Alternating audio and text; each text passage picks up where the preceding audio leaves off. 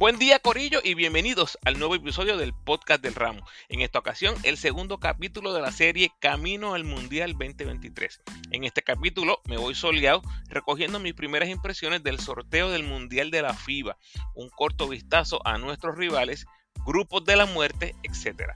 Recuerda seguirme en tu red social favorita, Instagram, Facebook y Twitter como El Ramo Opina, donde siempre nos estamos comunicando y no olvides suscribirte a mi podcast en tu plataforma favorita. Agradecido por tu sintonía. Vamos arriba, Puerto Rico. Que disfrutes. Bueno, aquí vamos. Comienzo rapidito con los boricuas. Eh, Puerto Rico rumbo a su decimoquinto mundial de la FIBA y décimo consecutivo. Actualmente rankeados número 20 en la FIBA. Vamos a ser el segundo equipo mejor rankeado de este grupo. Nuestro récord en los mundiales. Anoten por ahí, ¿ok? Tenemos 7 y 32 contra Europa. 11 y 2 contra Asia, 7 y 2 contra África, 14 y 19 contra América, 1 y 3 contra el desaparecido Oceanía para un total de 40 y 58. Por lo tanto, Puerto Rico rumbo a jugar su partido número 100 en la historia de los mundiales. Tengo que averiguar a ver en qué lugar estamos en comparación al resto del mundo. Nuestro mejor mundial, 6 y 2 en 1990 terminamos en cuarto lugar. En el 2002 tuvimos récord de 6 y 3 con victorias enormes sobre equipos europeos gigantescos. Eh, séptimo lugar, lo que recordamos ese 2002, sabemos que fue tremendo mundial. Terminamos en séptimo lugar en esa ocasión. Y en el 1959, aunque tuvimos 3 y 6, ya he mencionado anteriormente, lo vuelvo a repetir, por información que he conseguido de este torneo a través del internet, me parece que se puede debatir o discutir que Puerto Rico finaliza cuarto lugar en ese Mundial del 59. Voy a hablar de esto durante la serie Camino al Mundial, así que esperen ese podcast pronto. Nuestros rivales, eh, hoy el episodio se trata un poco más eh, acerca de nuestros rivales, así que vamos allá tenemos a Sudán del Sur o South Sudán. Es el penúltimo sembrado de los 32 equipos clasificados. O sea, que en el papel, y repito, en el papel, son el segundo peor equipo del torneo, rankeados número 62 en el ranking FIBA. ¿Qué significa el ranking? Corillo, es simplemente eso, es simplemente un número.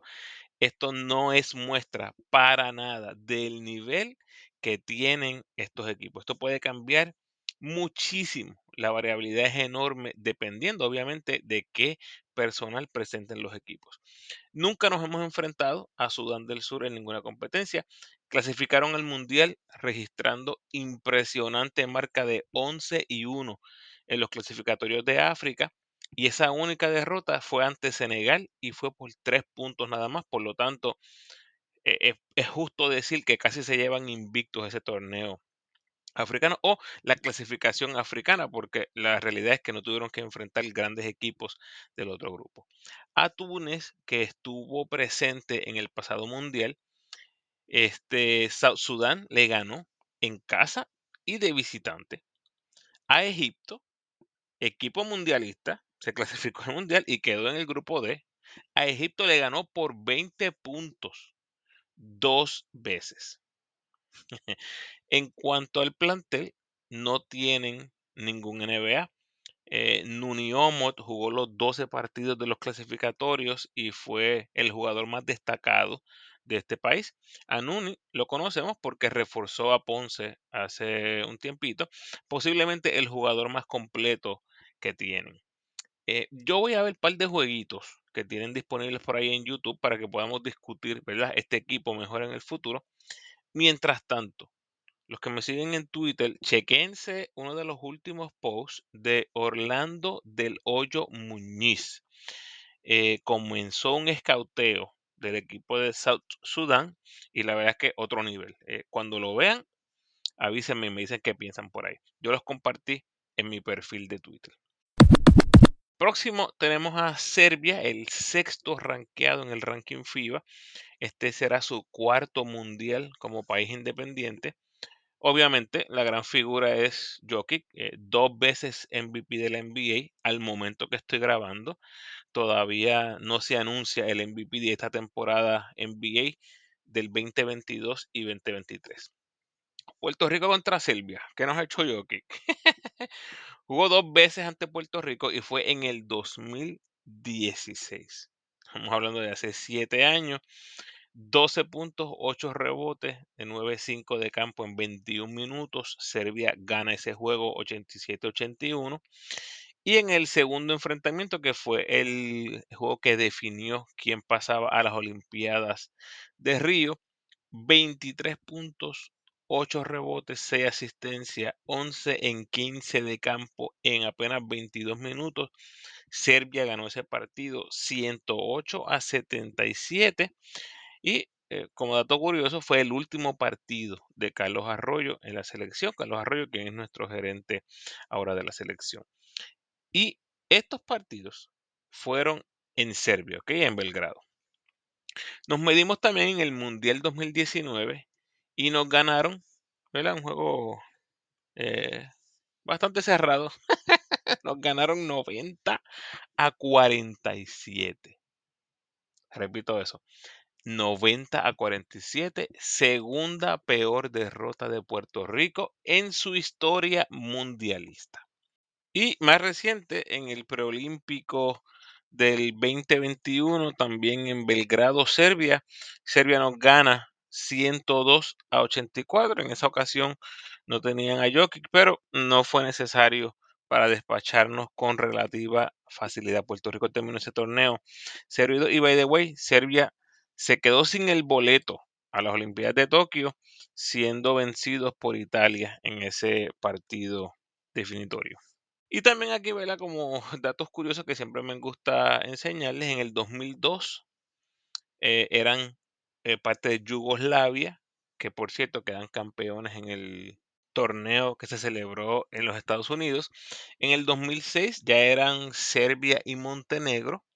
Y en el 2010, como Serbia quedan cuarto lugar en el Mundial del 2010, 2014 quedan subcampeones del torneo y en el 2019 termina quinto. Serbia. O que ahí tenemos un cuarto lugar, ¿verdad? Como país independiente, Serbia, cuarto lugar, subcampeón y quinto. y se clasificaron al Mundial con apenas dos jueguitos de Jokic, apenas dos jueguitos de Teodosic, dos jueguitos de Boban. Estamos hablando de 12 eh, juegos que eran eh, los que los clasificaban al mundial. O sea que prácticamente estos jugadores no estuvieron presentes. Ningún juego de Bogdanovich, el guard que juega con los Hawks de Atlanta. Ningún juego de Poco, que también está en NBA. O sea que eh, es impresionante ver lo que este equipo ha hecho, cómo se clasifica, prácticamente jugando todos los juegos sin sus mejores, sin sus referentes.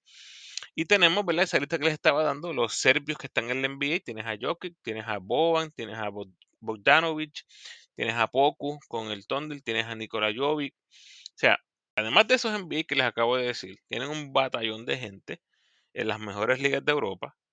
La gran mayoría de, esos jugadores juegan Euroliga. Y el banco de talento para hacer este equipo del mundial es verdaderamente absurdo. Tienes categoría en los hombres grandes, tiradores excelentes, armadores de 6'4, 6'5, 6'6. O sea, son cuco y uno de los candidatos a ganarlo todo. No tengamos ninguna duda de esto. En otras palabras, Serbia va a ser el claro favorito del grupo y en el papel debe ganar los tres partidos por amplio margen. Puerto Rico debería ser el equipo que más problemas les dé en este grupo.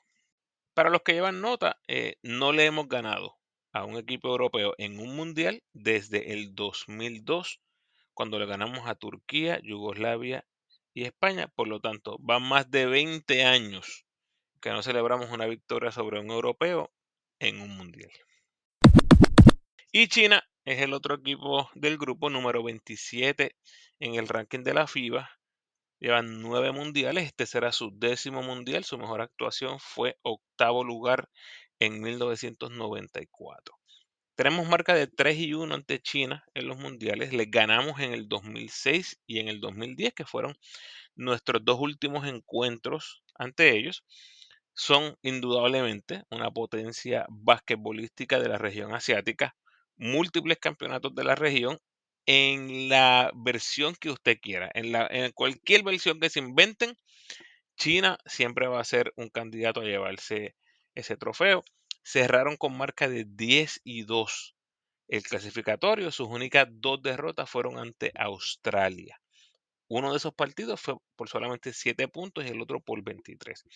Por lo tanto, estamos hablando de un equipo que fue muy competitivo en el clasificatorio de su región. Ki Show fue su principal jugador en los clasificatorios, un centro de 27 años que fue su líder en puntos, rebotes, tapones y eficiencia, con promedios de 17 puntos, 10 rebotes, 1.7 tapones, 21 en eficiencia. Que por cierto, esta temporada pasada fue compañero de Gary Brown en Australia, pero salió después de nueve partidos por asuntos familiares en diciembre. Dos veces más tarde, en febrero, ayudó a China a conseguir las últimas dos victorias del clasificatorio. No he visto eh, que él haya estado activo en el baloncesto internacional después de febrero. Eh, es un centro que definitivamente nos puede dar problemas. Tuvo una breve estancia en la NBA hace como 4 o 5 años, pero nada más luego de ese tiempo. Actualmente el equipo no tiene referencias importantes en la NBA ni en las mejores ligas de Europa, así que es un equipo que se compone mayormente de jugadores de la liga local con tal vez una o dos excepciones. El itinerario del Mundial ya lo tenemos el sábado, eh, agosto 26, Puerto Rico se mide ante South Sudan. El lunes, agosto 28, Puerto Rico se enfrenta a Serbia. Y el miércoles, agosto 30, Puerto Rico se enfrenta a China. Eh, me parece bien interesante, ¿verdad? Ese itinerario porque en el papel enfrentamos al más débil, supuestamente, del grupo. Y yo creo que todos podemos tener una opinión diferente, ¿verdad? De qué significa eso. ¿Será bueno enfrentar primero al que supuestamente es el más débil o eh, preferiríamos medirnos al, al fuerte primero? Así que ahí tenemos el itinerario. Avanzan los mejores dos a la segunda ronda y nos cruzamos con los mejores dos del grupo A que son Angola, Dominicana, Filipinas e Italia. Así que en algún universo aquí hay un posible enfrentamiento entre Puerto Rico y Dominicana. Sería algo espectacular. Palabras de Arroyo después del sorteo. Dijo Carlos Arroyo en sus redes sociales, bien satisfecho con el grupo que nos tocó. En cuanto a Serbia, no estamos ajenos al talento y la potencia que son. China siempre ha sido un equipo competitivo y físico en su juego.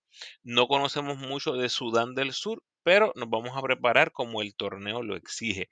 Pensando en la posición que nos pondría saliendo de esa primera ronda, confío en que tenemos el equipo para seguir avanzando en el torneo. Está en nosotros. Y el coach Nelson Colón también habló a través de las redes sociales, listos para darlo todo en el grupo B con las metas y objetivos claros. El camino se construye trabajando. Vamos arriba, Boricua, se puede, con un puñito arriba, y los molleros flexing ahí en el, en el emoji eh, de las redes sociales. El grupo de la muerte, yo creo que esto siempre se habla cada vez que sale un torneo con tantos equipos y siempre a mí me da mucha, mucha curiosidad ver quiénes son los grupos de la muerte. Para mí, Grupos de la muerte hay dos, es el grupo E. Tienes a Alemania, tienes a Finlandia, equipos que presentaron buenos planteles, buenas representaciones en los clasificatorios en Europa, con Australia, con Australia que está relativamente cerca, tiene un montón de jugadores NBA, eh, en los últimos torneos han lucido muy bien, jugando en Japón, que va a ser local, que tienes ahí a Hashimura, este, lucieron muy mal, hay que decirlo, en las Olimpiadas de Tokio, pero eh, quién sabe, ¿verdad? Si unos añitos luego de lo que fue esas Olimpiadas, el equipo ha crecido, jugadores han crecido. Así que yo creo que ese va a estar bien, bien interesante. Alemania, Finlandia, Australia y Japón jugando en Japón. Ese es el grupo G. Y el grupo H, tienes a Francia, ¿verdad? Dirigido ahí con Rudy Gobert, tienes a Nicolás Batum, Evan Fournier. Tienes a Canadá, tienes a Jamal Murray, Andrew Wiggins, eh, tienes a SGA y su combo, tienen un montón de jugadores NBA que pudieran estar diciendo presente para Canadá. Y tienes a Letonia, eh, que tal vez pudiera presentar a Porzingis. Así que otra vez, dos equipos europeos con un Canadá que pareciera, ¿verdad? Que va a ser potencia y va a ser uno de los candidatos a llevárselo todo. Yo creo que ese también es otro grupo de la muerte. Así que tengo el grupo E y el grupo H como los grupos de la muerte. Hasta aquí nos trajo el barco, Corillo. Los leo en las redes y los espero en el próximo podcast.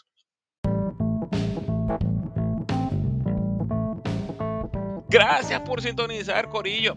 Por favor, ayúdame compartiendo este episodio en tus redes sociales y con todos los fanáticos de la selección de Puerto Rico que conozcas. Si quieres seguir disfrutando de mi contenido, te invito a escuchar mis episodios más recientes. En el 172 está mi reacción con análisis, datos curiosos y mucho más de la clasificación de Puerto Rico al Mundial. En el 175 está el primer capítulo de esta serie Camino al Mundial. En el 178 está el repaso de los boricuas por el mundo para el mes de marzo y en el 179 los valores y el análisis de los 12 equipos para lo que fue el primer cuarto de temporada del PCN. Lo próximo, que por cierto grabo hoy martes o mañana miércoles, es el repaso de los boricuas por el mundo para el mes de abril. Te recuerda cómo me puedes ayudar para que el podcast siga creciendo. Por favor, denme la mano con el rating y el review del podcast en la plataforma donde escuches. A los que me escuchan en Spotify, por favor, un rating de 5 estrellas y asegúrate de estar siguiéndome. Por favor, estamos a 12 seguidores de llegar a 400 seguidores en Spotify. Así que vamos allá, Corillo. Y a los que me escuchan en Apple, tienes la oportunidad de rankear mi podcast y dejarme un review. Ahí vamos por 17 ratings, así que ahí ayúdame a llegar a 20. El rating te toma 5 segunditos y el review de 30 segundos a un minuto. Así que si tienes el tiempo, gracias adelantadas. Yo siempre estoy leyendo los reviews por aquí en mis episodios del podcast. Si quieres estar al tanto de las actuaciones de nuestros jugadores en el baloncesto internacional, te invito a seguirme en mis redes, especialmente Instagram, donde constantemente les dejo saber de las ejecutorias más significativas de los boricuas en el exterior.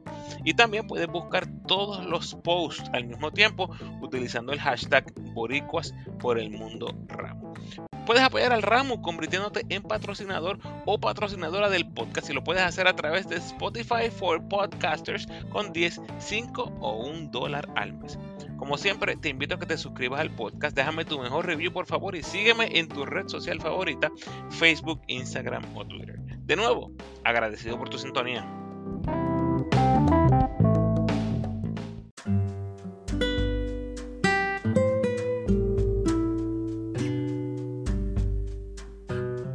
Pensamiento de hoy. La angustia abate el corazón del hombre, pero una palabra amable lo alegra. Proverbios 12:25. Bendiciones.